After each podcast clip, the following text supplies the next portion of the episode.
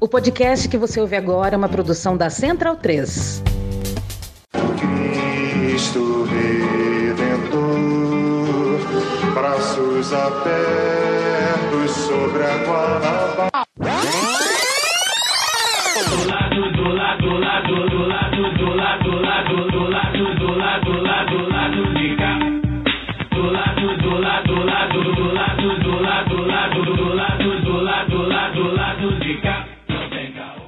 Momento, ouvintes da Central 3. Hoje é quinta-feira, dia 21 de outubro de 2021. Eu sou o Caio Belandi e este é o lado B do Rio 215. Hoje eu tô com um time quase completo de panelistas, né? Com Daniel Soares e a Luara Ramos, mas sem o Fagner Torres. Te bater um papo com a Andréa Dipp, jornalista, diretora, editora e repórter na agência pública, além de escritora, autora do livro Em Nome de Quem? A Bancada Evangélica e seu Projeto de Poder. A gente abordou é, algumas questões né, do livro Em Nome de Quem? sobre a ascensão da bancada evangélica e dos pastores evangélicos, os mercadores da fé, os charlatões da fé, nesse Brasil que a gente está passando, né? Nesse 2021, mas aí vindo pelo menos desde 2014, 2016, etc. A gente falou sobre as relações com outros movimentos conservadores, enfim, como se relacionam entre eles, a questão feminina nas igrejas evangélicas, que é um debate também muito quente. Antes da gente ir para a entrevista, quero agradecer, em nome do lado B, obviamente, publicamente,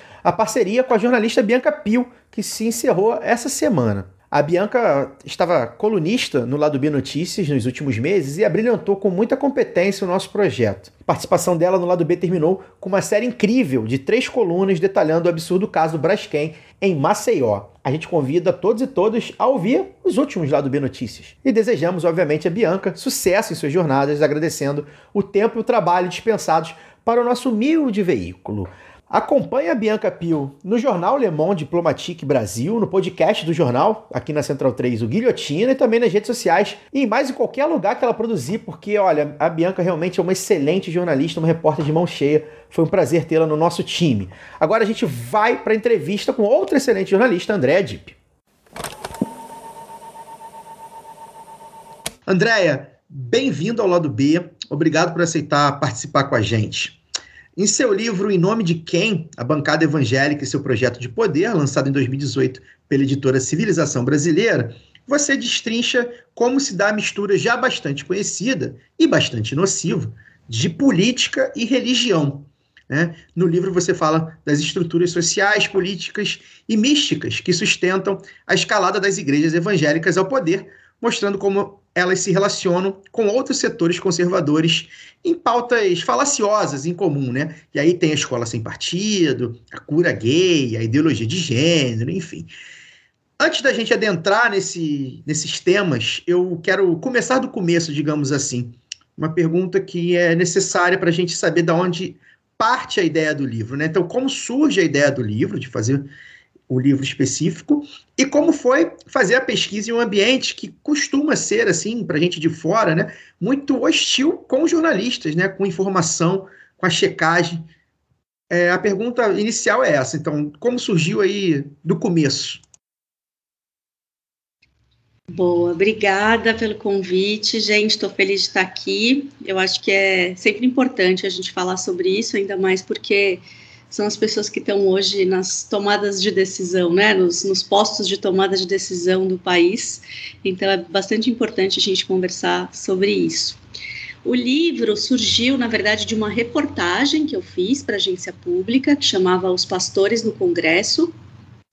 E foi uma reportagem que a gente fez porque estava anotando ali é, esse crescimento, né, esse maior poder, era 2015, quando eu fiz a reportagem, e estava ali principalmente o Eduardo Cunha, né, é, bastante barulhento, assim, é, e bastante, enfim, é, se dizendo um representante ali da bancada evangélica, né, então eu fui para Brasília, entrevistei alguns, é, alguns parlamentares, acompanhei um culto no Congresso, que é sempre uma, uma experiência bastante curiosa, e daí escrevi essa reportagem, e aí a editora Civilização Brasileira, então, me convidou para fazer o livro, e eu achei que tinha tudo, na verdade. Falei, ah, eu já tenho é, tudo preparado, já fiz uma super pesquisa, só que aí, como a gente sabe, né, mudou tudo, assim, absolutamente começou a mudar tudo no país muito rápido, assim. Então eu tive que, na verdade, escrever um livro novo sem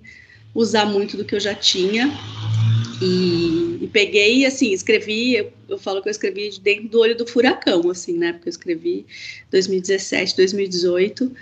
É, quem estava aqui lembra como foi. É, e aí, sobre o ambiente ser hostil, né? Olha, eu, eu, eu, confesso que assim não era um ambiente novo para mim. Eu sou filha de pastores. Eu cresci dentro da igreja assim até minha adolescência, pré-adolescência. Então nada disso é muito é, incomum para mim. Eu sei muito bem de onde as coisas estão partindo, assim, né? É, concordo que é bastante hostil, principalmente para nós jornalistas, mas é, não era nada que eu que eu já não sabia assim, que, que era desse jeito. É, André, aqui é Luara. É interessante isso. Eu não, não sabia se era filha de pastores, então acho que a minha pergunta vai até um pouco além, assim, porque eu vi recentemente uma entrevista da professora pesquisadora da Faculdade de Educação da USP, a Jaqueline Teixeira, é, para o país, falando que afirmou, afirmando que muitas mulheres, é, para muitas mulheres, o processo de empoderamento está atrelado à igreja, né? Então, a gente vê aí a ministra pastora Damares Alves como nome forte da ala ideológica do governo, como eles gostam de falar, é, e mesmo depois de tantas polêmicas, parece que só fortaleceram, né? A minha pergunta é como é que as igrejas moldaram o seu discurso justamente para poder agregar essa nova geração de mulheres, principalmente mulheres jovens que têm mais acesso a conteúdos feministas, né, de um tempo para cá. É, como é que você enxerga essa participação, papel, principalmente aí das mulheres, aí já pode colocar um pouco da sua experiência também como pessoa que nasceu nesse meio, né?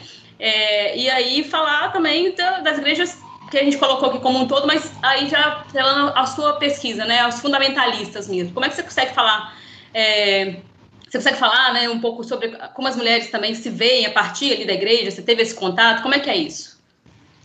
Eu tive bastante esse contato. Eu não costumava é, dizer que eu é, era filha de pastores. Meus pais não são mais pastores, né? Meu pai é falecido e minha mãe é, mas eles saíram da igreja há bastante tempo e eu não costumo não costumava muito dizer isso assim contar isso né porque a minha pesquisa ela ela é bastante jornalística assim né mas é, eu acho que isso agrega, na verdade, né? Tenho entendido que isso agrega na minha experiência e, e que a gente também não deve fingir que não existem as subjetividades, assim, né? Enquanto jornalista, então, é, agora tenho, tenho falado também sobre isso. É, sobre as mulheres na igreja, eu fiz uma reportagem também para a Pública, eu não lembro agora se foi no ano passado ou retrasado, que falava sobre as mulheres é, na igreja evangélica, né? É, pessoalmente, eu não tenho muito boas experiências, assim, eu conheço é, várias mulheres que, que sofreram abusos é, e tentativas de estupro, inclusive, dentro das igrejas. É, eu entendo e faço sempre questão de dizer assim que, que o meio evangélico é bastante heterogêneo, né? É, nem todas as igrejas, nem todos os evangélicos são fundamentalistas religiosos, nem todas as igrejas são de extrema direita, né? Ou são fundamentalistas, enfim, existe diversidade de pensamento nesse meio. Eu foco minha pesquisa é, como você falou, assim, é, nos fundamentalistas religiosos mesmo, porque também é, o que eu disse um pouco no começo, assim, né? São eles que estão nos postos de tomada de decisão hoje. É, e, e, acho que é por isso que a gente precisa falar deles, né? Porque, enfim, é, a gente está falando de política, né? De políticas públicas e de coisas que afetam diretamente a vida das pessoas e da população, independente de suas religiões, né? Não é assim uma coisa de pegar no pé dos evangélicos, assim.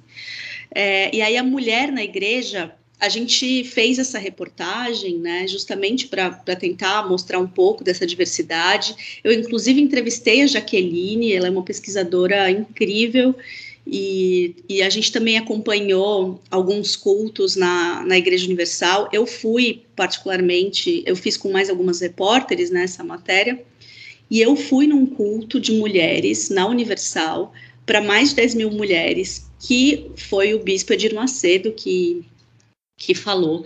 E ele falou coisas assim é, bastante chocantes assim na, nesse discurso que de que a mulher é, precisa ser submissa ao homem, é, de que as mulheres precisam sempre arrumar um marido que, que seja é, mais educado, assim, que tenha mais, é, mais educado no sentido de ter uma maior escolaridade, que não funciona quando as mulheres têm uma maior escolaridade que os homens, que as mulheres precisam edificar seus lares para que os homens não, não as traiam ou não as é, é violentem, né, assim, um, um discurso bastante antigo, bastante chocante, assim, principalmente pela quantidade de mulheres que tinha ali, é, então, eu acho que. E eu também conversei com a Simoni, que é. é hoje ela é política também, né? E ela é da, é, faz parte de um movimento de, de mulheres evangélicas é, feministas, enfim. Do Balão Mágico? Não, não é a Simone do Balão Mágico. Simone dos Anjos é o nome dela. Ela, é, ela hoje é do PSOL, e ela faz um trabalho bastante legal, assim, sobre com mulheres é, nas igrejas em situação de, de violência, né? Assim, então, a, elas falam sobre a violência doméstica nas igrejas, ela é bastante é, consciente, enfim, também doutoranda é, na USP também. E eu conversei bastante com ela sobre isso e ela diz é, que sim, que o pensamento ainda é bastante reacionário, que ainda tem muito essa coisa é, da mulher ter que ser submissa ao homem, né? É, então, enfim, é, é complicado, assim. É, existe diversidade de pensamento, mas ainda é um pensamento bastante reacionário, é, e ainda é uma coisa, essa coisa do empoderamento é, é, super esquisito, assim, porque ela passa por uns lugares, né? Então, assim, é, elas são anti, são mulheres que são se dizem femininas, porém antifeministas, né? E aí são, enfim, contra a descriminalização do aborto, é, e são contra um, uma, uma série de outras pautas importantes para as feministas, enfim e é, passa muito pela coisa do empreendedorismo. Isso foi uma coisa até que a Jaqueline me falou na nossa conversa, e eu comecei a prestar atenção depois, assim, porque essa coisa do empoderamento. Ele, ele vai mais através, é, ele passa mais por essa coisa do empreendedorismo, tem seu próprio negócio, que é sempre é uma coisa assim, salão de beleza, né? Assim, é, e mas eu larguei meu emprego e fiz meu próprio negócio, sempre são esses os testemunhos assim. Aquela coisa da mulher que edifica o lar, né? Isso, exatamente, porque você também não pode, né, assim, ter um negócio, ser empreendedora, mas descuidar da sua aparência, é, ou descuidar da sua casa, dos seus filhos, do seu marido, você tem que estar sempre Parece é... papel meio delimitado, né? Tá sempre orientado para a família, para poder cuidar da família, para casar e ter um casamento feliz ou realizar, se realizar-se no, no, no, relacionamento e não no próprio empreendimento, por exemplo. Seria sim, assim? eu acho que sim, mas além disso, assim, porque não é uma coisa é, de manter seu, seu relacionamento feliz ou, ou sua família feliz. Eu acho que todo mundo que tem uma família, seja ela qual for e, e de que composição seja, você quer é, manter sua família feliz e cuidar das pessoas que você ama, né? Acho que isso é, não é. Sim, mas eu, eu falo porque Desculpa, é só porque acho que a Jaqueline fala um pouco disso também quando fala do empoderamento, da, da a, no, do empoderamento da mulher na igreja, né, na igreja evangélica, como um pilar da família por, por meio disso, assim, né? Claro que todo mundo quer ter uma família feliz, mas Sim. aí perpassa um pouco essa coisa assim de você empreender, mas sempre orientando ali para ser esse núcleo, né? Sim, eu acho que é isso, assim, é, é, a mulher que é submissa, assim, essencialmente uma mulher submissa, então, essencialmente uma mulher que deve servir ao homem, né, ao seu marido e à sua casa, é um papel bastante desigual, e eu acho que é isso que é, é, é o maior problema, assim, e sempre, se, quando a gente está falando disso, a gente está sempre falando de famílias heteronormativas, né, é, então eu acho que tem esses pontos, assim, especificamente, que são mais problemáticos, né? Essa coisa de da mulher edificar o lar, ela tem que passar pela submissão, né? Não é um papel de igualdade dentro do relacionamento.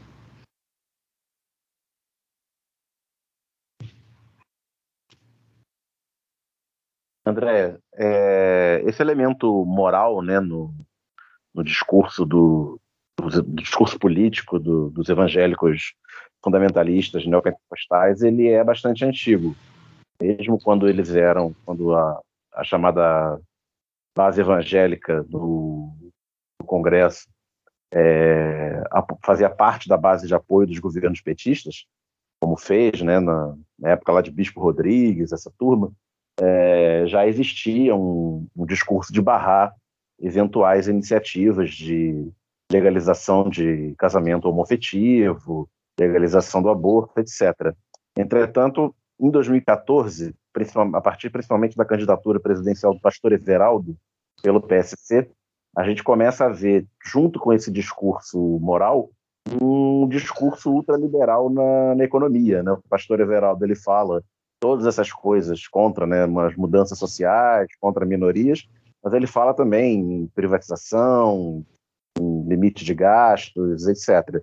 E isso vai se consolidando é, ao longo do mandato presidencial seguinte, né, no impeachment da Dilma, governo Temer, e a gente chega no governo Bolsonaro, que une esses dois discursos de uma maneira é, bastante forte. É, como é que você vê essa aproximação da, dos, das lideranças é, políticas evangélicas neopentecostais, fundamentalistas, com esse discurso ultraliberal econômico?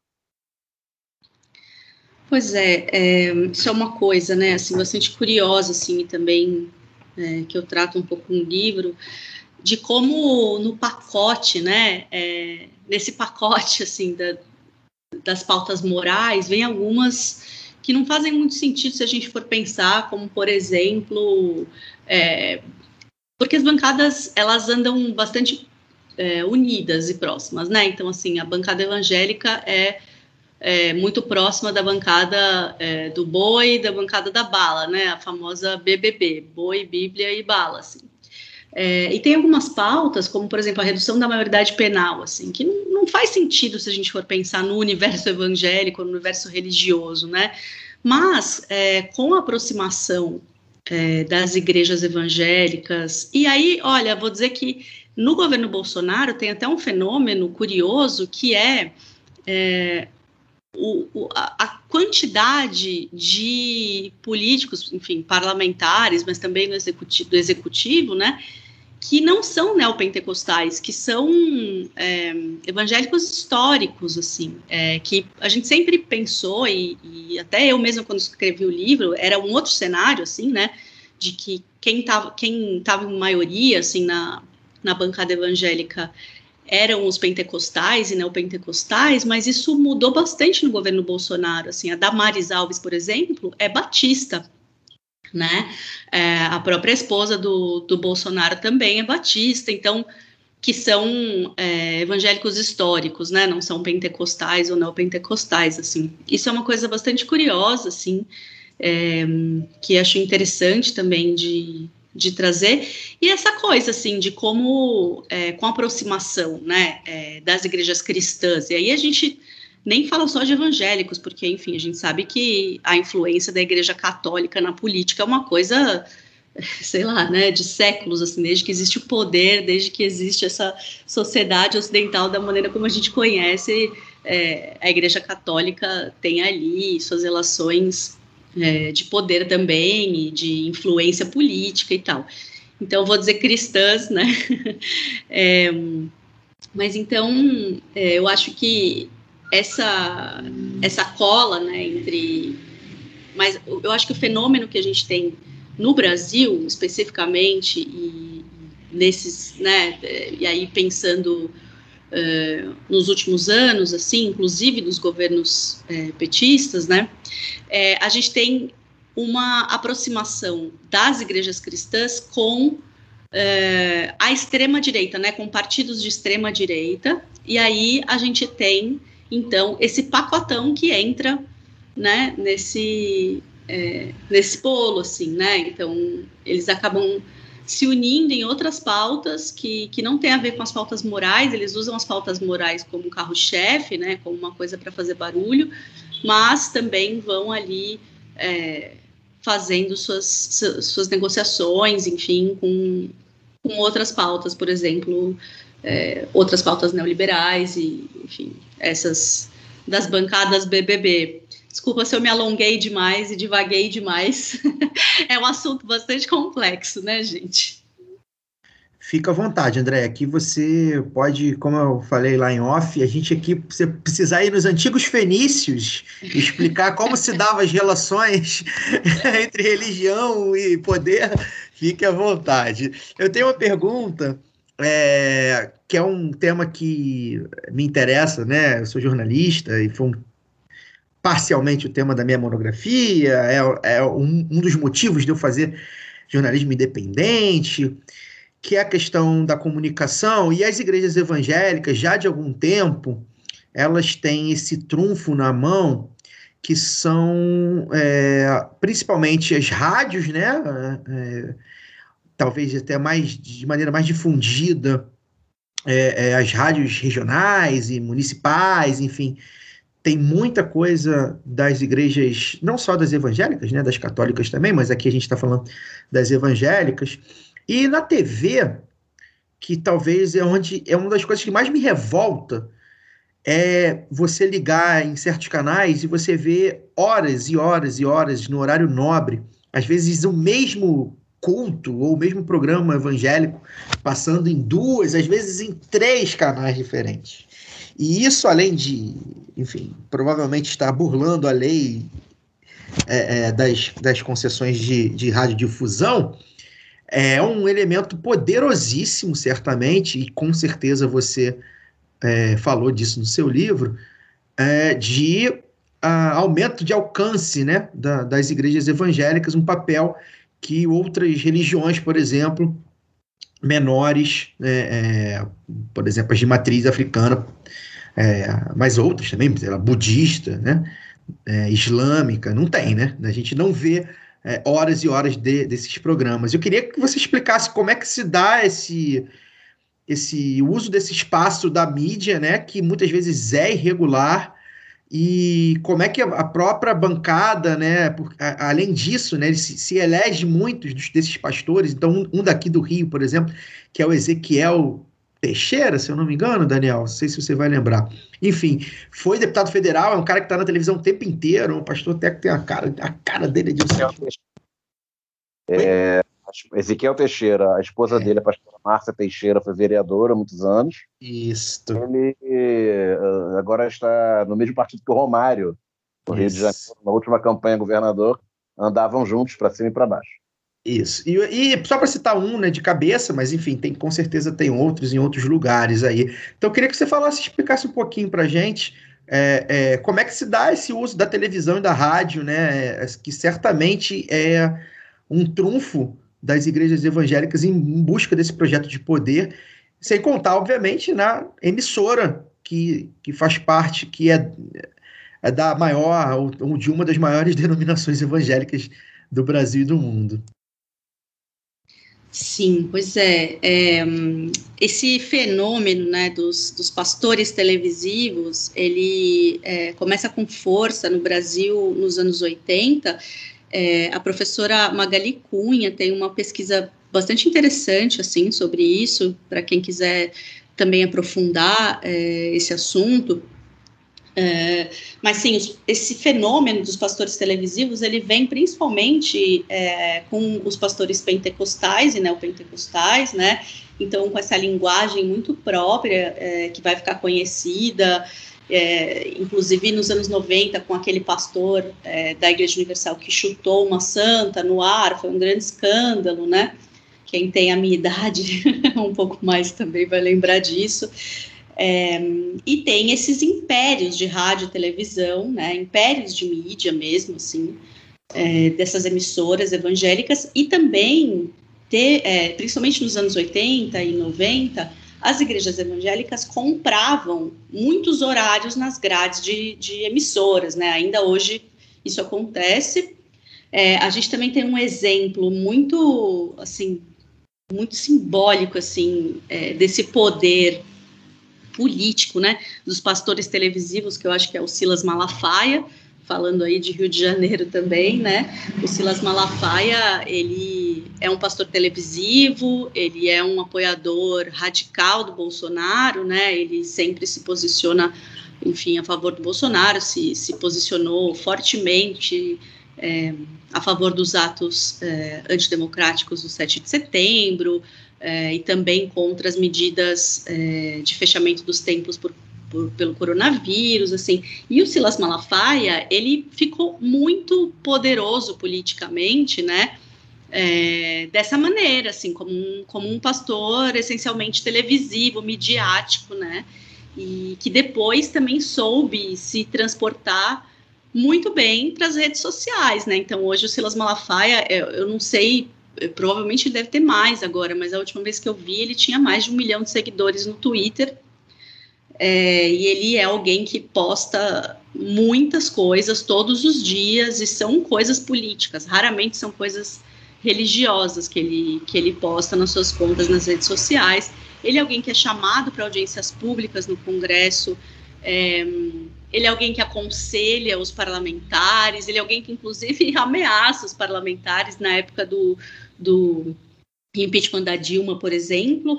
É, tinha um vídeo dele é, dizendo que, que, que, os parlamentares da bancada evangélica que não votassem pelo impeachment da Dilma, que ele iria pessoalmente é, persegui-los em suas cidades e, e expô-los, enfim, e que eles nunca mais ganhariam votos dos evangélicos. É, então, enfim, um exemplo bastante contundente disso, né? Eu já entrevistei, inclusive, o Silas Malafaia também para a Pública, e ele se orgulha muito assim dessa influência política que ele tem. Ele diz que ele nunca vai se candidatar a nada, justamente porque ele tem um grande poder de eleger as pessoas que ele apoia, assim, ele, ele dá bastante exemplos disso, no Rio de Janeiro ele diz que todo mundo que ele apoia é eleito, então, de fato, esse é um poder gigantesco, assim, e que é, se transportou também para as redes sociais, né, então, hoje a gente também tem esses impérios de mídia evangélicos que têm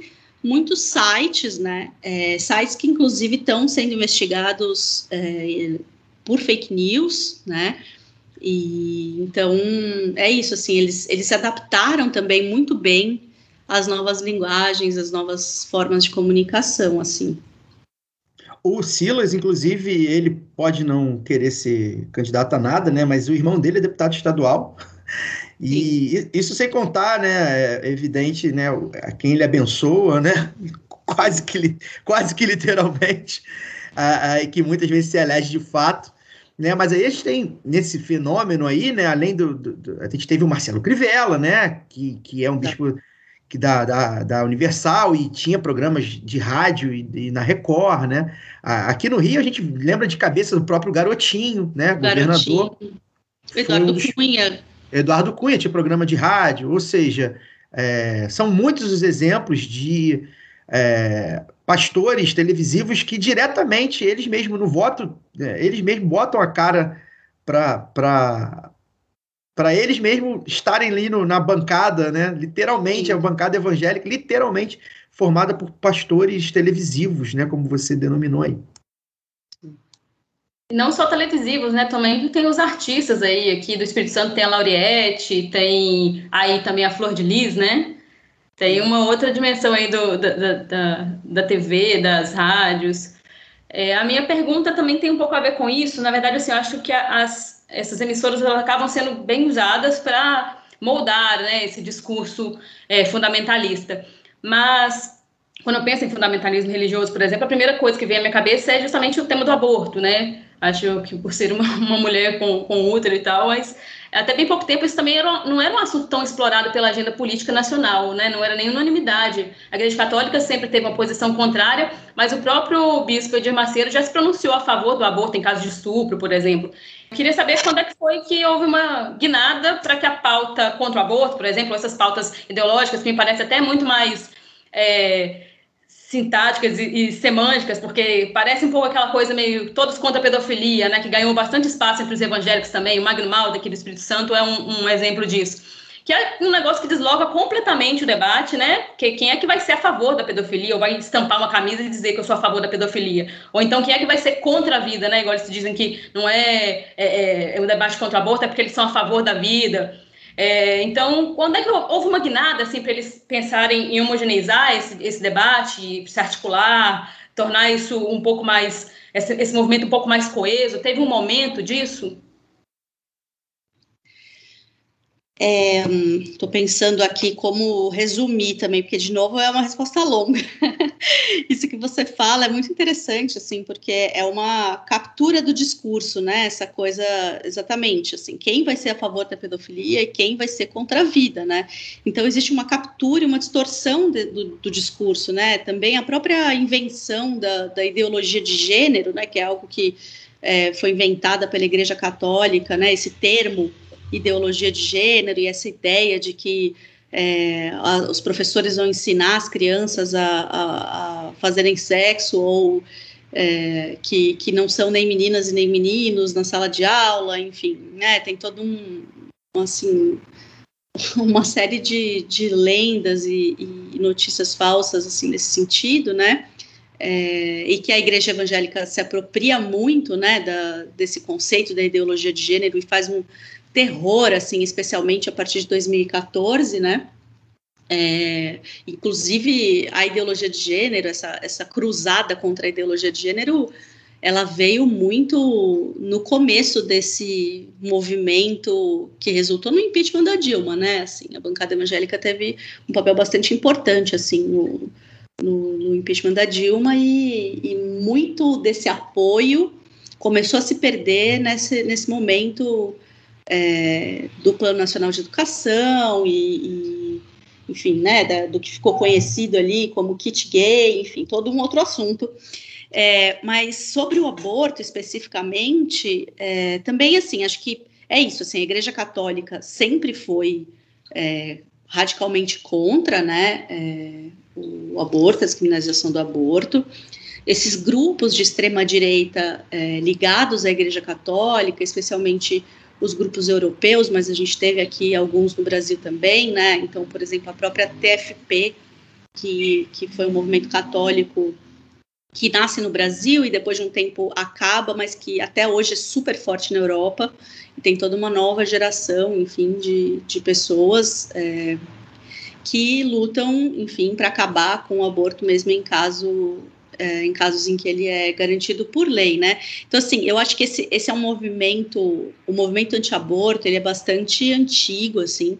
Eu me lembro que quando eu, eu fui entrevistar é, os evangélicos, né, é, para matéria para a matéria que eu fiz, né, que deu origem ao livro, eu lembro que eu entrevistei a Clarissa Garotinho, e ela era super moderna, assim, super, é, enfim, se dizia pra, muito. Pra frentex, né? Pra Frentex. Pra Frentex, eu ia falar progressista, mas não saiu. Não, não, não consegui, assim, associar ela a, a, ao termo progressista. Mas, assim, ela não se pode. dizia. ela se dizia muito pra Frentex, isso mesmo, obrigada. E aí, quando eu perguntei sobre aborto, porque eu perguntei para todos eles, né?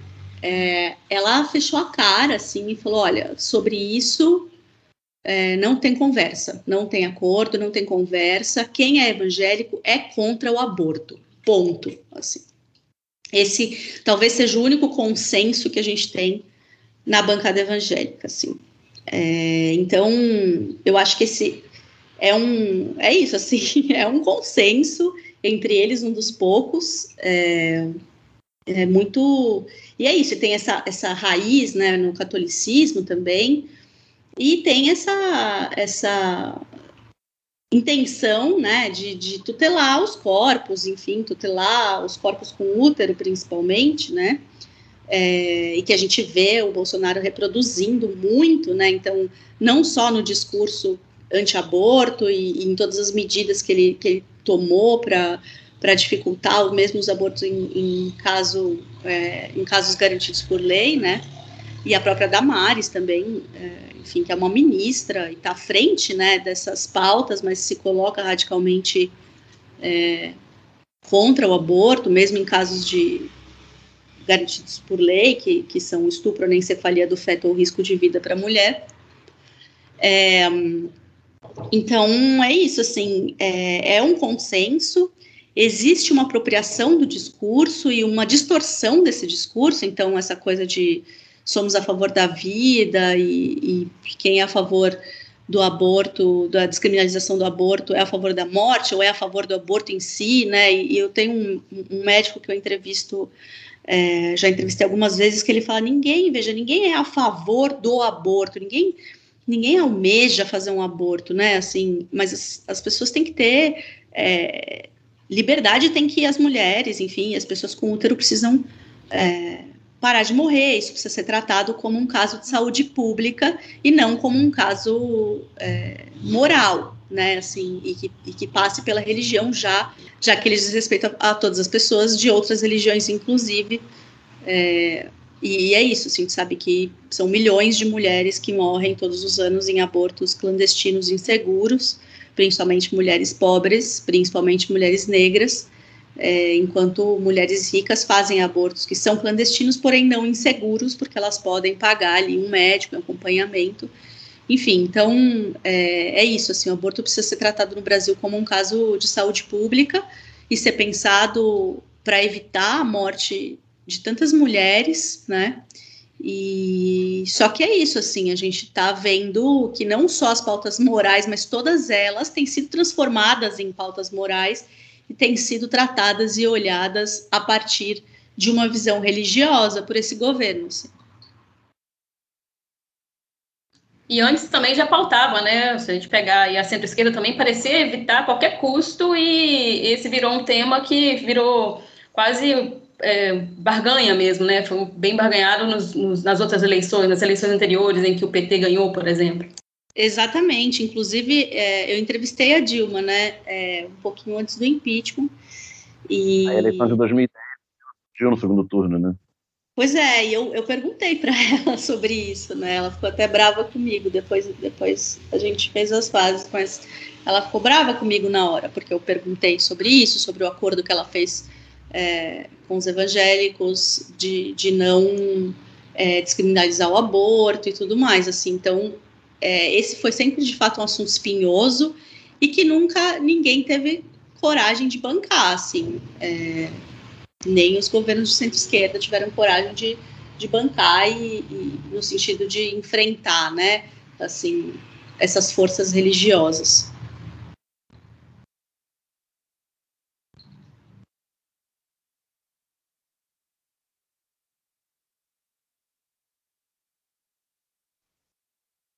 Rápido comentário né, sobre a resposta anterior da, da Andrea.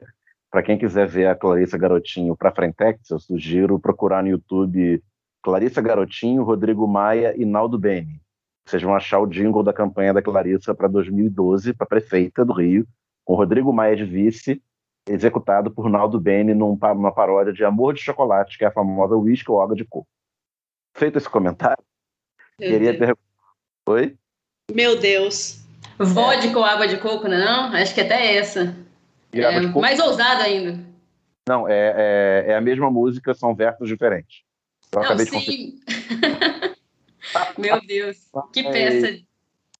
Voltando à nossa vaca fria aqui, perguntando para a Andréia, o pastor Henrique Vieira, que já foi entrevistado duas vezes nesse podcast, define algumas denominações religiosas como empresas da fé. Elas funcionam numa lógica empresarial, vendendo fé, vendendo esperança e também vendendo é, vendendo produtos físicos, né? É, entram na tem editora, tem rádio, tem televisão. É, na sua pesquisa do, do livro, André, você se deparou com essa estrutura comercial, é, empresarial da, da, das igrejas? Sim, essa estrutura comercial empresarial das igrejas, ela está assim fortemente presente e é uma estrutura de fato, assim, né? Então, é, principalmente nas igrejas pentecostais e neopentecostais, é, se vende de tudo, né? Então, se vende desde da água abençoada é, pelo pastor até uh, versículos bíblicos que você sorteia até uh, o carnê para você ajudar a igreja a comprar uma antena de televisão, enfim, é, até esse, todo esse império também de, de mídia gospel, né? Então, é, discos e, né, e, e livros e é, tem bom Aline Barros né gente? É, basta pensar. Quando eu fui no, no, culto no congresso a Aline Barros cantou e enfim deu as mãos ali para o Eduardo Cunha e fizeram juntos uma oração ela o marido dela e o Eduardo Cunha e mais alguns parlamentares evangélicos. Foi uma coisa bastante é, surreal de assistir, principalmente para a minha pré-adolescente, criança evangélica. então, enfim, é isso, assim, é um mercado, né, é, são empresas, elas se sustentam dessa maneira, e é, a Record, acho que talvez seja o maior símbolo disso, né, e, enfim, tem, é isso, assim, são, são, são impérios gigantescos de, de de mídia e de é, mídia gospel também, né? E agora é, também através das redes sociais, assim. Andréia, é, queria saber, é, são muitos pontos aqui que eu estou vendo aqui na, nos, nas sinopses, né, nos textos sobre o seu livro, ainda não tive oportunidade de ler, é, e daria para fazer mais, mais um programa para cada ponto, né? É, muitos desses pontos, inclusive, a gente tratou é, em outros programas, porque as, a ascensão das, das igrejas evangélicas ao poder, ela casa com todas as pautas que a gente está vendo aí da destruição desse país, que a gente que nunca foi grande coisa, mas está piorando cada dia. É, um deles, e aí eu quero saber se você abordou isso, se você é, aprofundou, ou, ou pelo menos passou por isso, que é a questão das igrejas evangélicas no poder judiciário e nas estruturas de justiça. Por que, que eu falo isso? Né? É, alguns procuradores, é, juízes, ministros, né? Você vê aí agora, ultimamente, o, ficou famosa a frase um ministro terrivelmente evangélico, né? É, do, do Bolsonaro. É, uma dessas, um desses fatores aí que a gente fala da Lava Jato, por exemplo, mas não só ela, ela tá ligada também a questões religiosas, né? O Deltan Dallagnol é ligado à igreja, agora eu não, não, não vou lembrar a denominação, mas há uma igreja evangélica também, é, tem, enfim, textos dele falando sobre, inclusive. Queria saber se você abordou isso no livro, se você aborda isso nas suas reportagens, é, Queria saber que, que você, que, como você é, é, vê essa questão, se você realmente vê essa questão bastante patente para gente, ou ainda está meio obscuro para todos nós, se isso não vejo isso ser, ser, muito falado, inclusive na mídia hegemônica.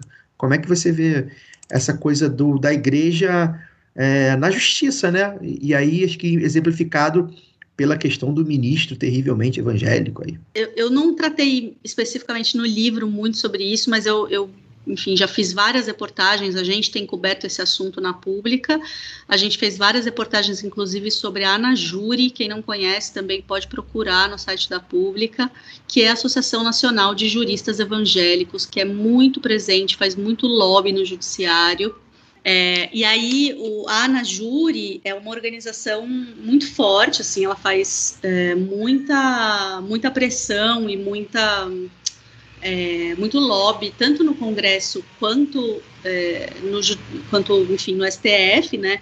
E se a gente for pensar a importância de ter um ministro terrivelmente evangélico, né, ou de ter é, organizações como a Ana Júri ou outros juristas evangélicos, enfim, se a gente for pensar na importância que o STF está tendo durante o governo Bolsonaro, né, quem tem barrado a maioria dos, dos é, delírios desse governo é o STF, né?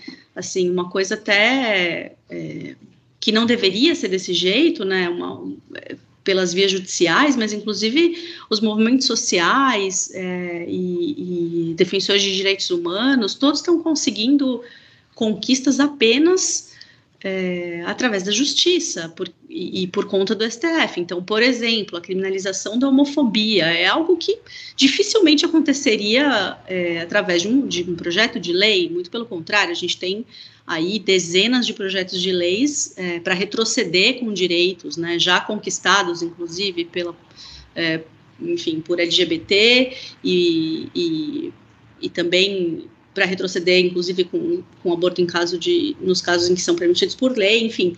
Então, raramente um projeto é, como, como a criminalização da, da LGBT, LGBTfobia é, passaria enquanto projeto de lei no Congresso, né? Foi através do Supremo Tribunal Federal, assim como aconteceram as discussões sobre a descriminalização do aborto. Não, não aconteceu, mas é, aconteceram discussões e aconteceu até que um debate qualificado sobre isso, né?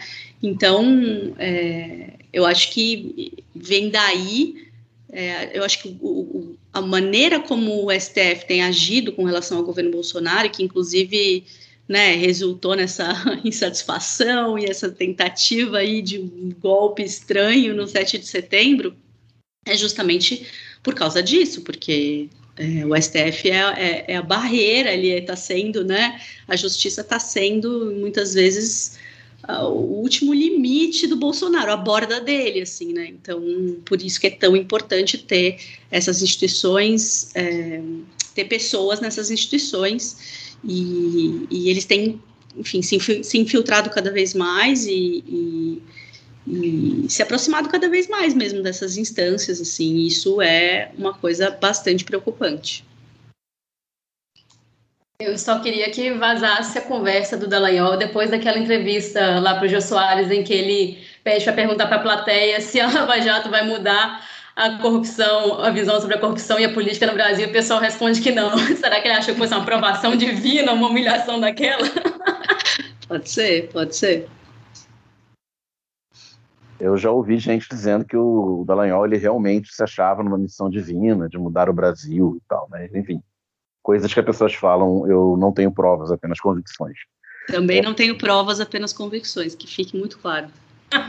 é, é, para a gente fechar aqui, é, perspectivas para as eleições do ano que vem, 2022. Um, você acha que as lideranças evangélicas, e quando a gente fala de evangélica, desse corte né, do evangélico fundamentalista, você acha que elas vão é, novamente se unir em bloco em torno do Bolsonaro na eleição, mesmo que ele não demonstre capacidade de, de vitória no segundo turno, se as pesquisas continuarem indicando o que estão indicando agora, né, uma alta impopularidade e tal, e se essa alta impopularidade, do, essa alta é, impopularidade, né, a baixa popularidade que o Bolsonaro vem exibindo na, nas pesquisas ao longo desse ano, se ela tem se refletido dentro do, do movimento evangélico, com, com as pessoas diante de tudo que está acontecendo, da inflação desenfreada, se tem é, pessoas né, que, que frequentam as igrejas e tal, a base das igrejas, se elas começam a se, não se rebelar, mas desconfiar das lideranças que fecham com, com Bolsonaro de forma incontestável. É, saíram umas pesquisas recentes é, apontando que o Bolsonaro está perdendo está perdendo o apoio, né, dentro das igrejas, enfim, gente, a gente também, né, é, depois dessa condução aí da pandemia e de mais de 600 mil mortos, assim, e, enfim, né, com esse desemprego e com as pessoas é, indo atrás de ossos para comer, né, é, não, não, acho que não, não daria para ser de outro jeito, porque nem tudo também passa por dentro da religião, né, as pessoas é, sentem fome, as pessoas é, têm, têm seus parentes que morrem, morreram de coronavírus, é, as pessoas perderam seus empregos, elas estão vendo, né, o valor da comida subir absurdamente no mercado, assim, então tem algumas coisas que, que nem a religião consegue maquiar. É, e aí, a partir disso, claro que o Bolsonaro está perdendo apoiadores dentro da igreja evangélica, está perdendo apoio, mas ainda é uma das bases mais fortes de apoio ao Bolsonaro, ainda é uma das bases de apoio mais fiéis ao Bolsonaro, e a gente tem é, o apoio quase que incondicional dos líderes das mega igrejas, né? Isso não mudou muito, né? Assim, é, eu, eu agora, pelo menos de cabeça, não sei, vocês me corrijam se vocês é, lembrarem, mas eu de cabeça não estou conseguindo lembrar de nenhum líder de mega igreja que é, retirou seu apoio né, ao Bolsonaro ou que, enfim, repensou sua posição. Eles também chantageiam, né? Porque Silas Malafaia de vez em quando dá umas, umas alfinetadas, ameaça, mas retirar mesmo ninguém retira. Claro, porque é um aluguel caríssimo, né? É, também que o Bolsonaro está pagando, né? Assim, a gente não pode achar que esse apoio é por nada. Logicamente que eles estão conseguindo muitas coisas, muitos privilégios, é, através desse apoio, né? Assim, é, é, um poder político, é um projeto de poder, né? Assim, e, e, também de um, de um projeto de poder político, né? E então é, é, eu não sou muito otimista, sinceramente. tá difícil a gente ser jornalista. Eu otimista. Quem, quem for, por favor, me conta como, como faz, porque é, tá difícil, assim, eu, eu não sou muito otimista com, com as próximas eleições, é, espero que a gente veja esse cenário mudar, mas não, não tenho certeza, nem convicção, enfim, nem provas e nem convicções, e acho que a gente está num momento, assim, no Brasil em que tudo muda muito rápido, né, é, muda muito, muito rápido, coisa cai, coisa levanta, e, e ao mesmo tempo em que a sensação é de que, apesar dos escândalos e apesar é, das, é, das novas provas e convicções e é, esquemas de corrupção, enfim, é, nada muda, né? Assim, nada consegue derrubar esse governo, assim. Então é muito esquisito, né? Assim, é uma, é uma, uma situação bastante peculiar, eu acho que a gente está vivendo e acho muito difícil fazer qualquer previsão é, mas não sou otimista. e é, uma coisa que eu, que eu sempre falo, assim, para os meus amigos que são evangélicos progressistas e que é, me dizem sempre assim, mas nem todo evangélico você precisa dizer que nem todo evangélico, que existe um movimento de resistência também entre os evangélicos e eu acho sensacional e que exista e tem que existir mesmo, assim.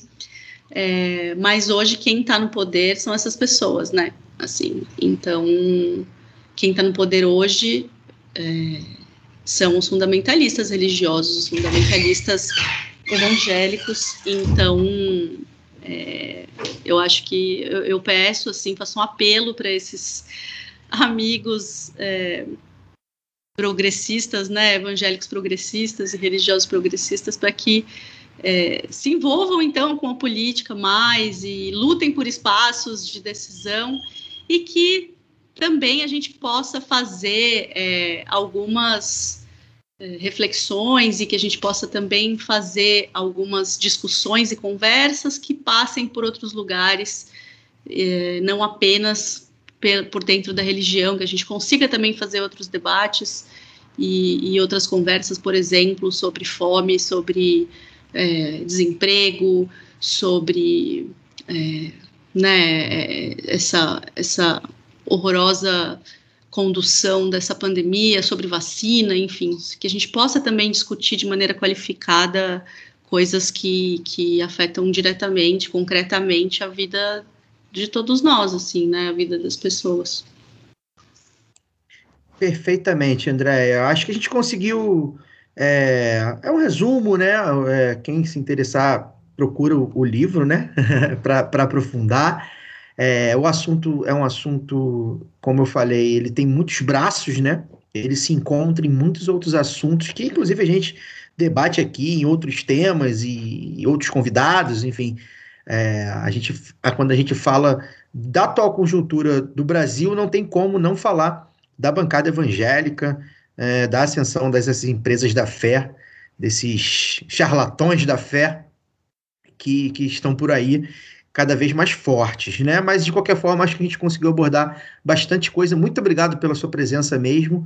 É um papo que a gente já queria estar batendo já há algum tempo, mas assim, a gente sabe que a agenda de jornalista, principalmente jornalista da mídia independente, é complicado mesmo. Então a gente conseguiu falar, acho que vem, vem boa hora também. E aí eu deixo o espaço aberto agora para o seu, seu comentário final, chamar aí para o pessoal comprar seu livro, acompanhar você nas redes, ou, ou então lá na agência pública, como faz. Deixa aí teu, teu jabá, né? Para a gente precisa saber se vender também. Obrigado. Eu que agradeço o convite, o papo foi ótimo. Eu espero que eu tenha conseguido responder as perguntas de vocês. Vocês fizeram perguntas, enfim, muito boas e eu acabo me enrolando um pouco porque eu sempre estou do outro lado, né? Também fazendo perguntas. Na hora de responder, a gente às vezes se enrola, mas agradeço demais. É, acho que o papo foi ótimo e jabás, né? Vamos fazer. Bom, gente, se vocês quiserem, puderem, tiverem interesse, me procurem nas redes sociais, no Twitter e no Instagram, tá? Andréa Deep, nos dois. É, apublica.org, para conhecer o trabalho da agência pública. A gente tem é, coberto esses assuntos, né? É, não só do fundamentalismo evangélico, que a gente já cobre há bastante tempo, assim, desde antes de 2015, mas também sobre grupos antidireitos e como tudo isso se costura, né? É, então, quem tiver interesse de saber mais, pode entrar no site da Pública ou procurar a Pública também nas redes sociais. E é isso, e, e, vamos nos falar, manter contato. Eu gosto muito de, de escutar as pessoas e, e também saber as opiniões e fazer debates qualificados. E meu livro, eu acho que talvez é, seja um bom ponto de para entender da onde a gente veio, né? Assim, é, como a gente chegou até aqui, assim. Acho que, que, que quem tiver interesse nisso, assim, saber o que, que aconteceu para a gente chegar até aqui, é, pode pode ler meu livro. É, e é isso. Muito obrigada mais uma vez pelo convite.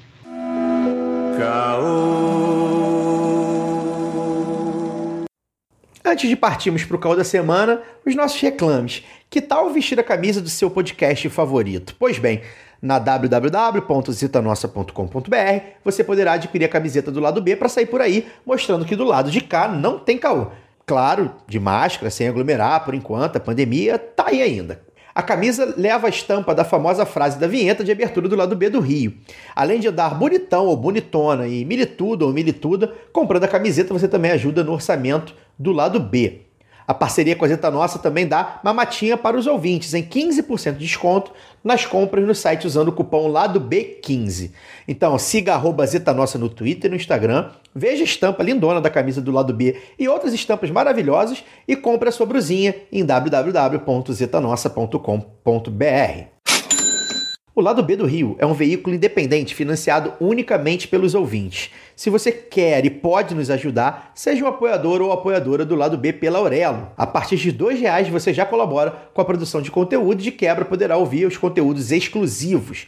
Um deles é o Documento Lado B, podcast mensal que passa a ser uma recompensa aos apoiadores e apoiadoras do Lado B pela Aurelo. O de setembro é sobre o golpe no Chile que matou Salvador Allende, ficou bem legal, viu? Daqui a pouco vem aí o de outubro. Todas as demais recompensas do Padrinho do PicPay seguem valendo. O aplicativo da Aurélia é gratuito e você poderá apoiar o Lado B e outros podcasts que quiser, mas somente via cartão de crédito por enquanto, tá bom? Além do aplicativo para celular, você também pode escutar e apoiar pelo navegador digitando escute.orelo.audio barra lado B do Rio.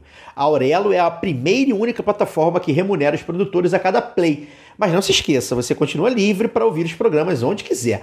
Tanto o lado B do Rio quanto o lado B Notícias seguem gratuitos e livres semanalmente em qualquer plataforma. Quem quiser dar uma ajuda a mais, a recomendação é ouvir o lado B pela Aurelo. E para quem quer nos apoiar ou já nos apoia, dê preferência para apoiar pela Aurelo.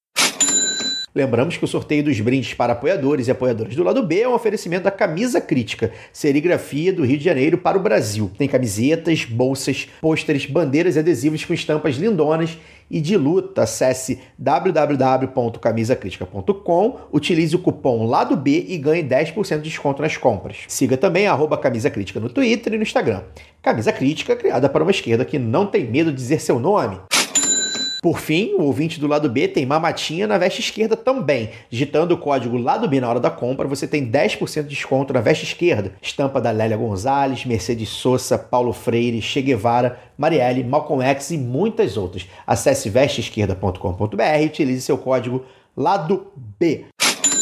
Também mais uma chamada aí para Marina Figueiredo, ganhadora do sorteio para apoiadores e apoiadoras que ainda não respondeu o nosso contato. Marina, por favor, olhe seu e-mail de cadastro no Padrim, no PicPay, na Orelo e entre em contato com a gente, pode ser pelas redes sociais também, para tentar receber seu brinde, tá? A gente vai dar mais uns dias aí para você aparecer. Se não rolar, vamos ter que fazer novo sorteio.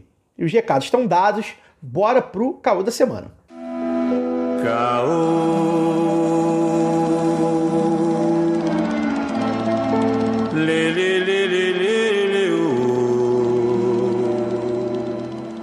Brasília, 20 de outubro de 2021. A Comissão Parlamentar de Inquérito da Pandemia, instaurada no Senado Federal, em face de todo exposto na CPI, dados os elementos da investigação parlamentar e os elementos probatórios colhidos, sugere indiciar Jair Messias Bolsonaro presidente da República nos crimes de dois pontos em epidemia com resultado de morte, infração de medida sanitária preventiva, charlatanismo, incitação ao crime, falsificação de documento particular, emprego irregular de verbas públicas, prevaricação, crimes contra a humanidade nas modalidades extermínio, perseguição e outros atos desumanos, violação de direito social e incompatibilidade com dignidade, honra e decoro do cargo. O relatório final da CPI da pandemia também indicou o indiciamento dos ministros e ex-ministros do regime Bolsonaro. Dois pontos. Eduardo Pazuello, Marcelo Queiroga, Onyx Lorenzoni, Ernesto Araújo, Wagner de Campos do Rosário. Também foram citados no relatório pelos crimes cometidos dois pontos. Eduardo Bolsonaro, Flávio Bolsonaro, Carlos Bolsonaro, Ricardo Barros, Bia Kicis, Carla Zambelli, Osmar Terra. Ao todo, 66 pessoas e duas empresas, sócios e sócias da barbárie, que vitimou mais de 600 mil brasileiros e brasileiras, foram citados pela, pelo relatório da CPI. Entre eles, dois pontos: Luciano Hang, Carlos Wizard, Roberto Jefferson, Felipe G. Martins, Carlos Jordi, Leandro Ruschel, Oswaldo Eustáquio, Bernardo Custer, Alan dos Santos, General Braga Neto. E aí eu já antecipo aqui o meu comentário para abrir o debate. Né? O relatório da CPI, na minha opinião, é um documento histórico por si só, né? Porque ele lista boa parte, boa parte. Tem mais gente aí, mas boa parte dos mais relevantes colaboracionistas do regime Bolsonaro e do genocídio, que é o que aconteceu de fato, que vitimou centenas de milhares de brasileiros, né? E aí eu acho, né, que a prisão, o confisco de bens, a retirada de direitos desses 66 nomes seria a limpeza necessária para que esse país voltasse a pensar num futuro, né?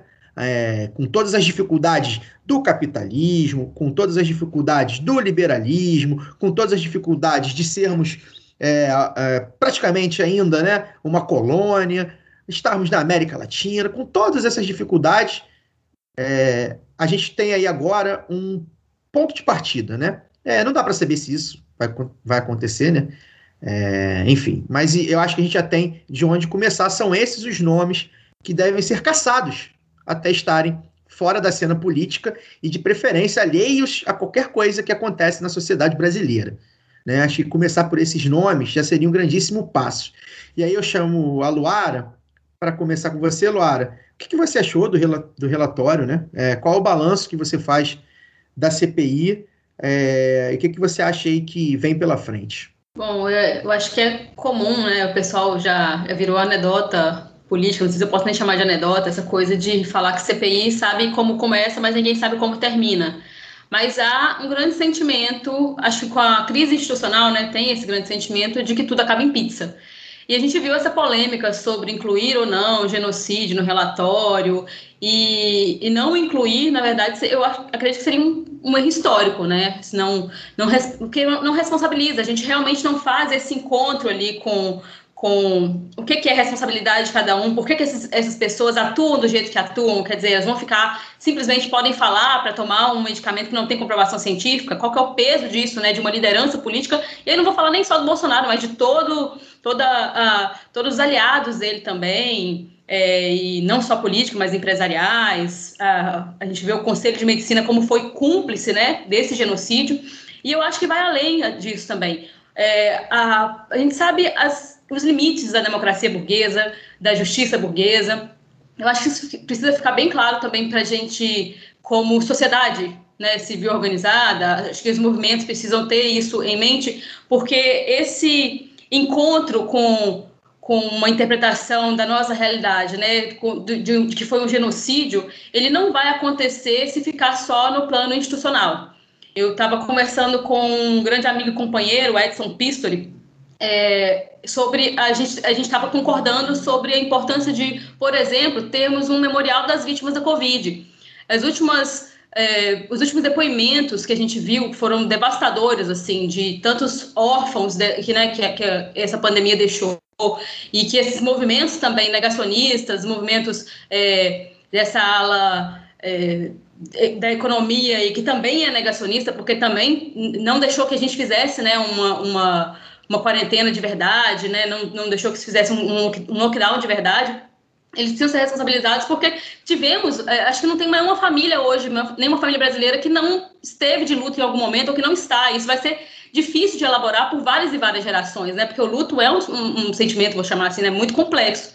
Então, eu acho que precisa que a gente também se organize para que isso é, ganhe toda a sociedade, que não fique, porque a, o que aconteceu para mim com essa CPI foi que ela ficou tão longa assim que em algum momento ela se perdeu um pouco. Né? A gente teve depoimentos que saíram um pouco ali da, da, da, do noticiário político, ganharam mais as redes, outros que também por, por organização das bolhas, né, tanto progressistas ou também bolsonaristas, foram ocultados. Como é que a gente levanta isso? Me parece que o relatório, ele, eh, só o relatório não dá conta disso, a gente precisa fazer isso ganhar é, corpo se materializar na sociedade. Eu vejo essa coisa do, do, memorial, vejo também as reportagens, acho que foram bem importantes, trazer esses depoimentos para que as pessoas é, se compadeçam mesmo. Acho que aquilo ali, mais do que tudo, se tem uma coisa que acho que humaniza bastante a gente, é o luto, né? Porque apesar de ser uma coisa dita é, de uma forma perversa pelo, pelo Bolsonaro, todo mundo vai morrer. Então, acho, acho até que a não elaboração desse luto, aí vou até aprofundar um pouquinho, é que fez tanta gente, mesmo é, que não seja ou se diga bolsonarista, também negar um pouco. Aí vimos movimentos individualistas que, de gente que ah, foi para lugares, né, fez aglomerações e tudo, mas é, é, muito mais complexo do que isso. O que eu quero dizer é que essas pessoas que foram responsabilizadas ali, elas precisam ser responsabilizadas de verdade e historicamente. O documento faz isso, mas ele não faz sozinho, porque a história também não se faz sozinho. Então, acho que a gente também precisa assumir, enquanto homens e mulheres que fazemos a história, né, é, o nosso papel de pressionar para que isso não seja só um documento. Entendem? Acho que precisa ser transformado em mais alguma coisa, em movimentos aqui para frente, para que a gente continue lembrando do que aconteceu porque senão fica um negócio muito difuso. Parece que. E se a gente tiver outra pandemia? Quer dizer, nós vamos ter o dobro de mortos de novo, porque teve gente que achou que tem vida que vale menos?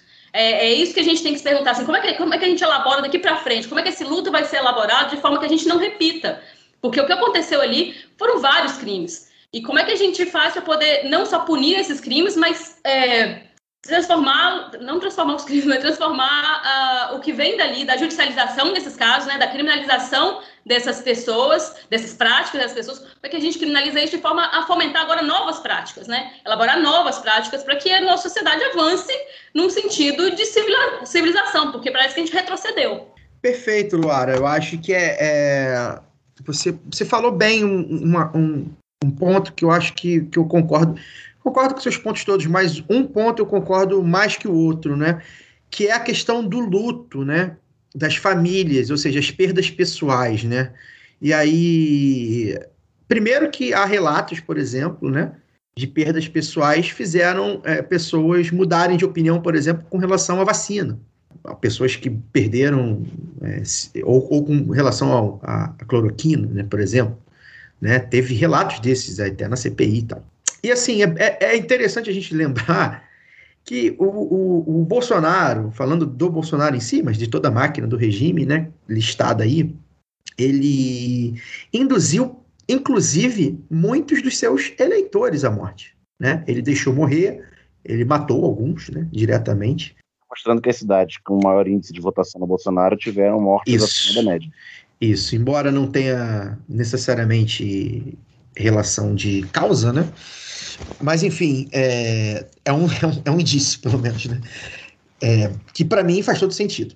Então, é, é, Isso acho que é um, vai ser um ponto, né? Porque eu tenho comentado durante a pandemia, né? Ela não acabou, ela arrefece aqui no Rio, já vem arrefecendo bem, em outros lugares também, estados sem morte, enfim, as coisas estão clareando, graças a Deus e, e a ciência. Então, mas a gente comentou, eu venho comentando nesses últimos meses aí de pandemia, como as relações ficaram ainda mais desgastantes, exatamente porque houve uma rachadura que já estava vendo desde 2014 e que ela, com a pandemia, ela vira inacreditável, né? Porque aí começa a vir coisas que a gente não esperava, né? E uma delas é isso, né? A cloroquina, a defesa da cloroquina, né? A, a, a antivacina, movimento antivacina, né? que os cientistas estão considerando que no Brasil acabou que não não pegou, digamos assim, mas, mas pegou, né? Pegou. Pode ter certeza que tem muita gente que não está se vacinando por causa da campanha, né? O índice de vacinação seria com certeza seria melhor se não fosse a campanha de vacina do ah, regime. O, é, estatísticas de que 95% dos internados estão não vacinados. Como ainda pois tem é. bastante, nada porque tem muita gente que não vacinou. Ah, inclusive, a gente estava falando aqui de fundamentalismo religioso. Algumas cidades da Baixada Fluminense, aonde o fundamentalismo religioso é muito forte, maior né, do que a média nacional e do que a da capital do Rio, tem cidade com cobertura de vacinação completa de menos de 20%, enquanto é. que no estado mais de 50%. Pois é, é bom a gente não perder isso de vista, né? É, eu vi gente aí, aquele Pedro Halal, né? um bom cientista, um cientista do nosso campo, mas comemorando, ah, a antivacina não chegou, não é bem assim, não é bem assim, chegou assim. É, talvez nos grandes centros menos, enfim. De qualquer forma, eu acho que essa ruptura que se dá de afetos também, né? E eu queria falar sobre isso rapidamente, né? Só vou concluir esse raciocínio. É, foi muito duro ver pessoas que a gente gosta, é, primeiro, votar no Bolsonaro, né? Obviamente. Mas mesmo quem superou isso, porque, enfim, as relações se, se dão, né? Acabam se. Você se afasta, alguns você corta, outros você mantém e tal. Foi muito duro ver pessoas que, que, que, enfim, a gente gostava de alguma forma, tinha um afeto, simplesmente se negando a vacinar, por exemplo, né? E é uma ruptura muito traumática que se deve basicamente a um regime genocida, né? Um regime negacionista, né? É, aconteceu por isso. Em, em, em, outros momentos, né, as pessoas talvez até duvidassem da, da, eficácia da vacina. Não é que né, já existia ali aquela coisa, né? Será que é isso tal? Mas elas iam se vacinar pelo menos, né? Elas não negavam isso. Esse relatório serve para a gente ver, pelo menos aí alguns nomes que contribuíram direto a Luciano Hang, né? Para mim é top 5 Acho que eu pouparia até, eu, eu passaria ele na frente até do, dos filhos do Bolsonaro, de, de, um, de, algum dos filhos do Bolsonaro, talvez. Porque esse cara, esse cara colaborou para a morte da mãe dele, brother. Literalmente. Então, essas questões do, dos afetos, né? Da questão pessoal mesmo, né? Menos da, da causa coletiva, mas que se intercala com a causa coletiva também, né? A questão dos afetos, né? É, é, muito triste. A gente vai sair do regime Bolsonaro, seja daqui a um ano, seja daqui a seis meses, seja daqui a cinco anos, espero que não, ou enfim, né, sei lá, a gente vai sair rachado, né? Um país rachado, de fato. E, e aí não só rachado entre petistas e antipetistas, que meio que sempre aconteceu desde 1989, né? Isso meio que sempre existiu. A gente vai sair rachado entre pessoas que simplesmente ignoraram a pandemia e, e, e, expuseram, se expuseram e expuseram outras pessoas à morte, né? Levaram pessoas à morte é, dei uma devagada aqui também, é, deu uma de Lúcio de Castro, devagando, mas eu precisava falar isso, precisava retomar esse assunto, porque a gente está falando de 600 mil mortes, gente. Isso contadas, né?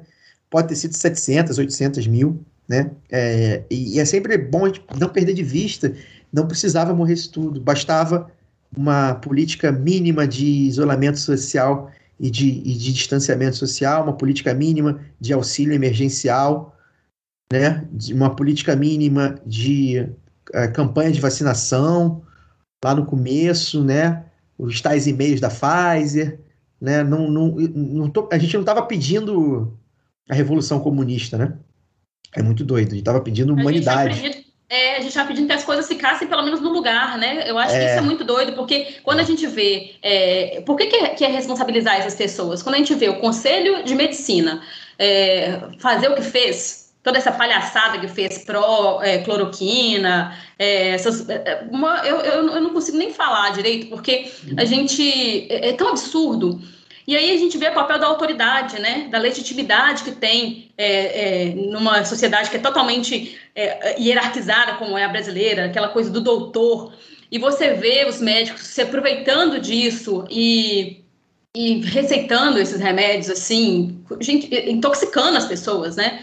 Coisas, remédios que levaram, inclusive, à piora dos quadros, ou então dizer, eu acho que a, a grande frase dos últimos, das últimas, é, da, da, das últimas sessões aí da CPI foi justamente aquela da, da médica da Prevent Senior, é isso? É, dizendo que também é, é, alta também é é, eu nem lembro como é que é a, como é que é a frase. Alta, então, alta também va é, va é vaga, né? Não, alguma coisa assim. É baixa, alguma coisa assim, não lembro exato.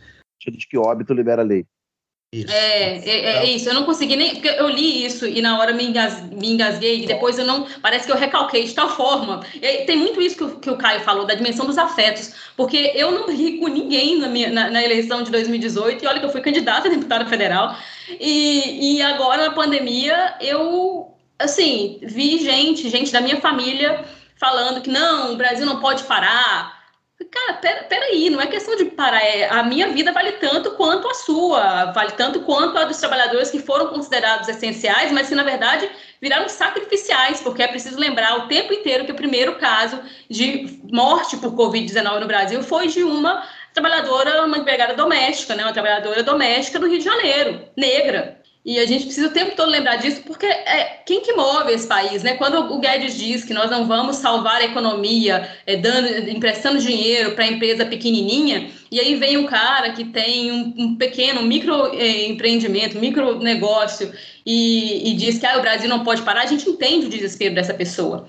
A gente entende que ele não, não, às vezes não tem como pegar crédito com, com o banco, não sabe como é que vai ficar tanto tempo parado, porque a princípio a gente imaginou que vamos fazer uma quarentena de três meses e não foi o que aconteceu, tudo funcionou o tempo inteiro, mesmo os estados que se é, que tentaram fechar algumas coisas por alguns dias, umas duas, três semanas, eu não vi pelo menos nada tão mais é, nenhuma medida mais grave assim, é, mais né, né, mais séria, vou dizer por nenhum Estado, isso aí também precisa ser, ser colocado, mas a tentativa de responsabilizar o todo para poder se livrar, como o governo federal fez, como o Bolsonaro fez o tempo inteiro, tentando puxar os governadores também, isso não exime da responsabilidade que o maior posto desse país o tempo inteiro boicotou as medidas que melhorariam a vida das pessoas em meio a uma pandemia. Né? Não é qualquer coisinha, não é teve um, um atentado ou então um, um, um caso, sei lá, de de é, problema natural, né, um terremoto que seja. Não, é uma pandemia, o mundo inteiro está em colapso, a gente precisa rever o que, é que vai fazer, e o cara simplesmente boicotou todas as medidas. É, assim, é, era coisa do, do, do, nível do absurdo mesmo. A gente fica tentando até pegar, e aí o relatório vai trazer tudo, mas isso precisa ficar é, o tempo todo ser lembrado é, as declarações de que era só uma gripezinha, então todo esse negacionismo que também passou. Você vê uma pessoa falando, é isso que eu falei da, da, autoridade, né? Você vê o maior posto falando isso e quantas pessoas não replicaram aquilo, porque acreditam que se o presidente está falando isso, independente de ser o Bolsonaro ou não. Né? Como é que você vai pensar que o, um cara que deveria é, legislar, trabalhar, né, executar políticas públicas para, sua, para o seu bem-estar, né, para o bem-estar de seus governados, trabalhou para a sua morte? Ou que não está nem aí para isso. É uma coisa que, que mexe mesmo com a cabeça da gente. Aí você pensar também que o seu médico simplesmente olha ali e fala: não, vou te passar aqui é, ivermectina, um remédio para verme, uma coisa que não tem garantia, não tem. Porque não foi só cloroquina, né, gente? Então, assim, como é que isso vai ficar no nosso organismo? Porque não é uma doença que a gente sabe ainda quais são as sequelas. Nós estamos lidando com isso. A vacina, é, é eu acho que é esse que é o grande lance também. Já falei isso aqui outras vezes. O que, é que o bolsonarismo faz, né? Ele destrói completamente a, a fé das pessoas.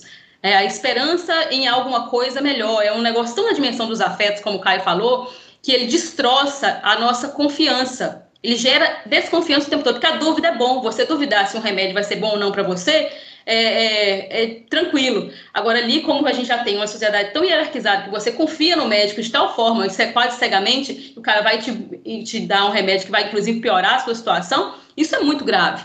E isso não foi dito o tempo inteiro, porque não é uma liberdade você tomar ou não vacina, tomar ou não remédio. É a pessoa num, numa posição de autoridade te induzindo a fazer algo que vai te matar. A gente tem que começar a perguntar, quando vai no médico, tem que perguntar em quem o médico votou, né? Pra ver se confia. Olha, É eu vou te falar que eu tenho medo de, de ir. Hoje eu fui com. Eu fui a uma consulta e eu tava com um, um livro que é um livro progressista, né? O Brasil, Incertezas e Submissão, da Fundação Perseu Claro. Abramo. Livro é subversivo. A gente conhece, sabe que seu livro é, o livro é subversivo. E aí, pois é. E aí, cara, eu tenho receio, às vezes, de, de chegar com algumas coisas assim num consultório médico. Eu te falar que, sério mesmo, eu olhei assim e falei, gente, agora eu tô com o livro, será que eu escondo? Eu tenho receio. Porque já aconteceu de, por curiosidade, eu, depois de alguma consulta, ir lá e procurar o médico nas redes sociais e ser um completo fascista mesmo, sabe? Aquele que compartilha notícia falsa e tal. E, eu, pô, eu tô- isso antes da pandemia. Então, você imagina agora. Eu não tive coragem de, de procurar. E olha que eu tive Covid, é, o médico me passou ivermectina. E, e eu olhei para aquilo ali e falei, não, isso não pode ser sério. Eu não tive coragem de olhar as redes sociais desse médico, porque falei, não sei se só por, porque foi bem lá no começo, né? Falei, não sei se foi só por desconhecimento e tal, mas vou evitar que seja por má fé para eu não ficar paranoica. E aí você começa a desconfiar de tudo, né? Você começa a desconfiar de todos. Eu acho que é isso que faz romper todo o tecido social e é esse o grande lance do bolsonarismo, porque quando ele faz isso, ele divide, ele individualiza todas as questões. Aí vira um, cada um por si, salve-se quem puder. Só para só eu complementar o meu raciocínio lá da questão dos afetos, não é, não é, é, E aí eu falei, pô, eu queria o mínimo e tal. É, é, é importante não despolitizar, né? Isso aí, isso aí é, é o esgarçamento, ou, ou a ampliação, no caso, das políticas capitalistas, né? Isso é um problema do capitalismo, né? Das políticas liberais e neoliberais, né? A gente está falando disso. A gente está falando de gente que ficou rica, né? Porque a cloroquina, por exemplo, para ficar na cloroquina, deixou gente rica. E o presidente da República, o chimpanzé mal amestrado que ocupa o Planalto, ele fez propaganda daquilo, né? É, aquilo ali não foi de graça, gente. Só aquilo ali, para mim, já, já era motivo suficiente. É, Dani, é, vou te chamar aqui.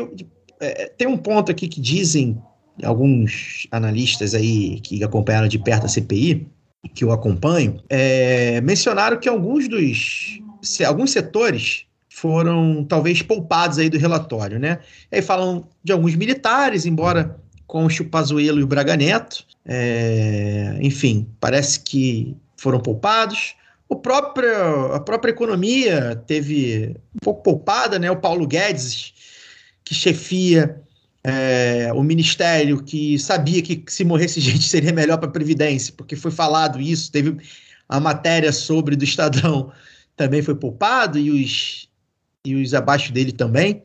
Queria que você falasse sobre isso e sobre a sua opinião também sobre, sobre o relatório final, sobre o balanço que a gente faz aí da CPI e a sua expectativa para as resoluções delas, né? Para saber se vai sobrar para alguém, pelo menos, desses 66 nomes aí. Sobre o pano passado para o Ministério da Economia, né? A, a não a diluição do papel também nefasto do, do, da equipe econômica no, que a gente viu no Brasil desde março do ano passado, é, tem que ver a composição do Senado também, né, a composição do Congresso. A gente fala aqui que a agenda do capital geralmente passa com muita facilidade no Congresso, né, diferentemente da agenda bolsonarista raiz, que não é necessariamente a agenda do capital. E ali naquela composição, o Paulo Guedes é, é tirando né, a, a parcela de esquerda, o Paulo Guedes é uma unanimidade, o que ele representa em termos de, de interesse econômico. E seu, naturalmente a sua equipe, né, seu, seu secretariado. É, como você falou, o, o, relatório ele serve como uma peça de, de resumo do que a gente viu e de nome aos bois, de, pelo menos dos principais, é, com esses devidos reparos, né, entre aspas, esquecimentos. E uma coisa que, que me surpreendeu muito hoje, né, logo no dia seguinte à publicação do relatório, é que o, o Conitec, que eu nem sabia que, qual era a composição, é um conselho é, de avaliação de, de políticas tecnológicas do SUS. É basicamente um conselho com representação do, do governo e da sociedade civil para para avaliação de que políticas entram ou não nas terapias consideradas é, aplicáveis pelo SUS, né? E esse conselho tem 12 é, cadeiras e hoje ele votou sobre o kit Covid, hoje, 21 de outubro de 2021, e o resultado foi 6 a 6. Os seis que votaram é, a favor foram cinco secretarias do Ministério da Saúde, é esperado, né? Pessoas nomeadas por um governo é, genocida vai apoiar a política genocida. Ok, não ok, mas assim, a gente espera. Mas o sexto voto a favor foi do Conselho Federal de Medicina, do CFM. Depois de tudo que a gente viu na CPI nesses últimos meses, tudo que a gente viu acontecer é, no país, que são terapias consideradas charlatãs, são, são coisas que não funcionam, o Conselho Federal de Medicina está num órgão oficial votando pela adoção do kit Covid pelo SUS. E para efeito de registro, seis votos contrários foram outras duas das sete secretarias é, do Ministério da Saúde representadas. É, são todas as secretarias, são, são um total de sete que tem no Ministério. O Conselho dos Secretários Municipais de Saúde, o Conselho dos Secretários Estaduais de Saúde e o Conselho ANS, Agência Nacional de Saúde Suplementar, e o Conselho Nacional de Saúde, que é um, um outro órgão de representação da sociedade civil é, junto ao Ministério da Saúde, que envolve representações de movimentos sociais, é um espaço relativamente amplo. Então, fica o registro de que hoje, no dia seguinte à publicação do relatório, o Conselho Federal de Medicina está no órgão oficial defendendo o kit Covid. Né? E se isso não é. Está além da cara de pau política, né? não sei nem como chamar a essa altura dos, do, dos acontecimentos. Se vai dar em alguma coisa, eu não sei. Não sei. No, no Brasil de 2021, eu não sei dizer é, no que, que essas coisas vão dar. Talvez se pega alguém para boi de piranha, o Pazuelo, que é um, um milico, mas é um, é um borra-botas, né? Um da suja, né? Do mal militar, é, que talvez até os próprios os próprios outros generais aceitem que, que ele seja o, o boi de piranha para preservar os demais. É, um Luciano Hang da vida, que é o, o tal do lumpen empresariado, né? Embora o cara seja bilionário, pode ser chamado de lumpen, não sei se seria uma categoria marxista aceita, mas no sentido de que, embora ele seja rico, ele não está no centro da, do poder econômico é, brasileiro. Então, poderia ser um cara também, talvez. É, mas acho que o papel vai ser mais de, de registro, mesmo para a gente pressionar e, e ficar em cima e não esquecer porque, como diz o jornalista Mário Magalhães, que já veio duas ou três vezes nesse podcast, é, o esquecimento é amigo da barbárie. Então, o relatório é um documento para ajudar que a gente não esqueça. Perfeito. É, lembrar aqui que o senhor Mauro Luiz Ribeiro, né, presidente do CFM, o Conselho Federal de Mengueles, como diz o Fagner Torres, é, está, é, é um desses 66 nomes, e outro dos 66 nomes aí é, nessa quinta-feira agora, né, mas um pouco antes da gente começar a gravar, o ministro Alexandre de Moraes. Ministro Alexandre de Moraes, ministro Alexandre de Moraes. É, ele acabou de emitir um mandado de prisão para o tal do Alan dos Santos, lá para o Terça Livre, que está lá nos Estados Unidos, inclusive com direito a pedido de extradição então, quem sabe aí o primeiro, primeiro deles já, já vai em cana. Dani, quer comentar alguma coisa? Vai virar o sexta presa. É, teve um outro caosinho aí da semana que um caô do dia, né? É, alguns dos principais assessores e secretários do Guedes pediram demissão do governo, já que o Guedes vai furar o teto, né? É, essa, esse sagrado. Ah, deve ser por isso, deve ser por isso. Esse sagrado teto vai ser furado. Genocídio, o Diaba 4, tudo que, que tem no governo Bolsonaro, ok, a gente aceita, mas furar o teto, não. Furar o teto, tem, tem que estabelecer um limite. É, foi o secretário especial de Tesouro e Orçamento, Bruno Funchal, que dizem que era um dos grandes cabeças do Ministério da Economia, e o secretário do Tesouro Nacional, Jefferson Bittencourt. É, quer comentar alguma coisa sobre isso? É possível que o programa vá ao ar, né? Muita gente comenta se o Guedes vai ficar, não vai ficar. sexta-feira é o dia oficial de demissão de ministro do governo Bolsonaro. O Moro caiu numa sexta-feira, o Mandetta caiu numa sexta-feira. Então eles gostam de furar o lado B. Isso tudo é só para furar o lado B, tá, gente? É, Eles querem sextou, desacreditar. sextou. É, e, e- e, enfim, o debate aí do tal do Auxílio Brasil, né? Para substituir o Bolsa Família, e aí ia furar o teto. E eh, o Ministério da Economia não queria, mas o Guedes foi convencido, né? Aparentemente é essa a narrativa que se criou, e aí já teve baixa na equipe. Eh, teve baixa É. também. Vai, Quem fala. acompanha esse podcast sabe que eu falo desde 2016 que esse negócio de PEC do teto é uma tremenda maluquice, né? Isso inviabiliza, não inviabiliza o governo Bolsonaro, isso inviabiliza qualquer governo. Isso não faz nenhum sentido. Mas foi vendida essa pataquada, é, que isso ia dar confiança. A gente está vendo aí que os empresários realmente estão muito confiantes desde 2017, estão investindo muito no, no crescimento do. A fadinha da confiança.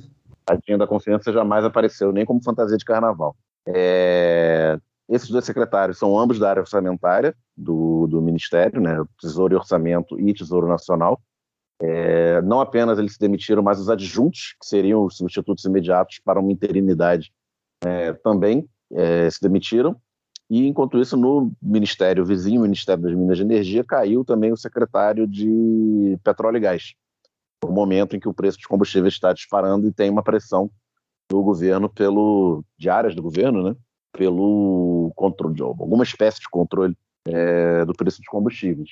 E considerando o governo Bolsonaro é sempre capaz dos caras meterem os pés pelas mãos e tentarem fazer algum tipo de controle e ao invés de fazer do modo correto piorar, né? Nunca se deve duvidar. É só para é só pra- é só pra ponderar aqui que o Bolsonaro também hoje falou que os caminhoneiros tinham que receber alguma ajuda, né, algum subsídio aí do governo para Aí- compensar a alta do diesel. cenário de ameaça de greve de caminhoneiro do preço do combustível disparando não, não é coincidência. E só para fechar, o perfil do- dos caras que se demitiram lá do Ministério da Economia é de também, quem quiser recuperar o- os lados Bs ali do final de 18 e início de 19, época da transição do governo, eu comento que a equipe que o Paulo Guedes montou é, é de currículos, entre aspas, respeitáveis, né? Formados nas melhores universidades, melhores institutos, o, o tal do Bruno Funchal é, formado na FGV e tal, essa turma que sempre de- defende. Gente, gente com passagem pela, pela área pública também, né? Que é, que é importante, né? É, a gente até que passou pelo governo Dilma, em escalões inferiores. Pois é. É, mas, em geral, o pessoal da igrejinha liberal, né, do credo liberal. Que é isso, eu posso servir a um governo que, que faz tudo que fez aí, mas furar o teto de gasto não pode. E devem estar tentando preservar os seus currículos para serem aproveitados no, ou futuramente no mercado privado, ou em governos estaduais ou governos até federais, e partilhem do, do credo da, da igrejinha. Eu gostei da matéria do G1, foi uma, uma matéria meio copi- copiar-colar, né? Já tinha acabado de acontecer ali a, a- o anúncio da demissão, eles devem ter puxado ali do, da ficha do jornal de quem era Bruno Funchal. Aí fala, formado na FGV, né, né? Foi muito elogiado na sua gestão como secretário estadual de Finanças do Espírito Santo, de 2017 a 2018, ganhou nota máxima, não dizem quem dava essa nota, quais eram os critérios, mas ele ganhou nota máxima porque ele conteve gastos cortando comissionados, tá, vá lá, ok, pode ser, depende de quais comissionados, mas porque também ele cancelou concursos e não deu aumento ao funcionalismo. Então você vê que ele era um aluno nota 10, porque ele cancelou concurso e não deu aumento ao funcionalismo. Então, essas são as grandes cabeças do governo Bolsonaro. Você imagina quais são as ruins. Instituto Misses deve ter dado. É, falta, 10. falta só alguém perguntar se dá bilhão, né? É, o, Insti- o Instituto MR deve ter dado. Pra gente. é, é, Mas pra tem um gente- negócio também, Caio, só Ah, para comentar isso aí que o Daniel falou, que é um negócio que até. É, acho que foi o Fagner que disse uma vez, né? Ah, vai dividir entre a ala econômica, a ala liberal e a ala ideológica, né? Ah, então tá. Então a ala ideológica quer te matar de Covid, a ala econômica quer te matar de fome. Porque não tem nada mais ideológico do que esse teto de gastos. E agora vem o, Cara, ela- o Eduardo. Ala técnica e ala ideológica. É, isso, a ala técnica e técnica. ideológica. Exatamente. Que, que, que- técnica tem nessa, né, que, nesse negócio de teto de gasto, essa maluquice, que pode ser furado o tempo todo se é para fazer concessão para o grande empresariado, para os banqueiros, mas se é para garantir direitos, se é para garantir que o povo não passe fome, não fique na fila do osso numa pandemia. Não, não pode, a gente não pode estourar aqui, ou então agora vamos fazer. Lembrando que vamos fazer porque nós estamos também às portas de 2022, né, gente? Vem eleição aí e eles precisam inflar esses dados de alguma forma, precisam de para ter uma margem ali e pensar como é que vão. É, manter o bolsonarismo, não digo nem o Bolsonaro, porque eu não sei o que, eles vão fazer com ele, porque também a gente não sabe né, os desdobramentos dessa, do, do relatório da CPI da Covid e tudo mais, mas é, temos todos esses elementos aí e fica, fica, é, acho engraçado porque a gente teve também, acabamos não comentando, né, da, os debates aí das prévias tucanas e os candidatos continuam é, colocando, Eduardo Leite falou em teto de gastos, da importância disso, resgatou o trem de pedalada fiscal para poder manter. Não só os candidatos, Lara, desculpa, desculpa te interromper, mas só para complementar, não só os candidatos, a mídia hegemônica. Sim, trata como se fosse uma grande continua, verdade. Continua com esse dogma desse maldito teto dos gastos. Ela não, não, não abriu mão no momento nenhum. Né? Quer dizer, em algum momento, alguns até abriram mão por causa da pandemia, mas voltam agora, já com a pandemia arrefecendo, criticando o fato né, de uh, uh, extrapolarem o, o, teto que eles mesmos defenderam e continuam defendendo. É bizarro. Inclusive para tentar igualar o, o, auxílio agora, né, que não é um auxílio emergencial, vai ser o Auxílio Brasil, né, que eles estão chamando, ao Bolsa Família, que é completamente diferente. Né? É uma ideia justamente para poder mesmo inflar esses dados, vai diminuir bastante o número de beneficiados, né, de, de 40 milhões para 17 milhões, se não me engano. Então, é, o que, que nós vamos fazer com essas outras pessoas, né? Dessa subtração aí, dessa conta. Vamos deixar essas pessoas simplesmente passarem fome, porque é, esse, esse teto né, não cabe todo mundo, é um teto que, que nunca cabe todo mundo, é um teto, e principalmente é um teto de vidro, né? Cheio de, de, de, de, de falhas aí que a gente pode realmente jogar as pedras, não se sustenta de forma alguma. É isso. Tucano, não sei se vocês sabem, mas além dos três pré-candidatos tucanos, tem outros sete candidatos à presidência tem, do Brasil. Tem, é, Além do Godines, tem outros personagens do Chaves também. Além, é, além de Ringo Starr, além de Ringo Starr, tem os outros Beatles. é. Mas, só para Com todo respeito terminar, ao Ringo. só para assim, o teto, é, e aí é coisa que eu me debato há quatro anos aqui, se você, o, o orçamento público, ele é peça de disputa política o tempo inteiro, né? Todo mundo, as forças políticas querendo puxar é, o orçamento para sua sardinha, para sua base. Se você congela o, o valor real do orçamento público, que é o que de fato o teto de gastos faz, ele, ele pegou ali o orçamento de 2016 e falou: olha, isso aqui vai ser corrigido pela inflação e nunca mais vai poder gastar mais do que isso, exceto pela correção. Você intensifica essas disputas políticas. E, naturalmente, quem tem mais força política vai levar mais orçamento. E qual é a relação de forças políticas que a gente tem no Brasil desde 2017? Né? Então, obviamente, Não. tudo que for para garantir direitos, para garantir políticas públicas para a maioria da população, vai perder, porque a relação de forças políticas que a gente tem de 2017 é cada vez mais deteriorada é, em relação aos campos populares, em detrimento da, das elites empresariais e políticas. E também, Daniel, acho que como fica uma coisa é, é, é, irreal, né, é virtual, vou dizer assim, esse congelamento, é, também facilita as manobras, como que a gente teve aí do orçamento paralelo, que é só o nome bonito que eles deram para propina, né? Em, em, forma de emendas e outras, a gente sabe que isso virou um grande, é, uma forma de barganha aí do, do, do, do, presidencialismo de coalizão, então acho que facilita também, né? É, você é incentiva, incentiva a jogar por fora. Bem, então é isso. Acho que a gente conseguiu abordar aí o caô da semana. Tem esse caô aí do, dos tucanos, a gente até poderia ter falado um pouquinho mais, mas a gente deixa para a próxima. A gente vai, infelizmente, a gente vai ouvir falar muito dos tucanos ainda, porque a mídia empresarial coloca eles goela abaixo da gente. A gente volta nesse assunto mais uma vez. Luara, obrigado pela sua presença já tradicional do lado B. A elogiada panelista Luara Ramos, dá seu destaque final aí. Ai, obrigada, Caio, aí mais uma vez você, Daniel, ótimos parceiros. E estou feliz, estou aí mais, um, mais uma semana e vamos embora, vamos para a próxima. Tamo junto. É isso aí. Dani, valeu. Valeu, Caio, valeu, Luara. Até a próxima. É isso, semana que vem o lado B do Rio está de volta. Fiquem ligados aí que também vai vir para o pessoal que apoia a gente pela Aurelo o documento lado B número 9, também está bem legal é, a recompensa aí para os apoiadores da Aurelo. E a gente iniciou hoje com a Andréia uma trilogia com jornalistas que vão ser, que vai ser realmente muito bom, um prazer bater esses papos nas próximas duas semanas. Semana que vem com uma jornalista incrível, uma das melhores do Brasil, sem dúvida, como a Andréia também é, né? E fiquem ligados aí até semana que vem. Valeu!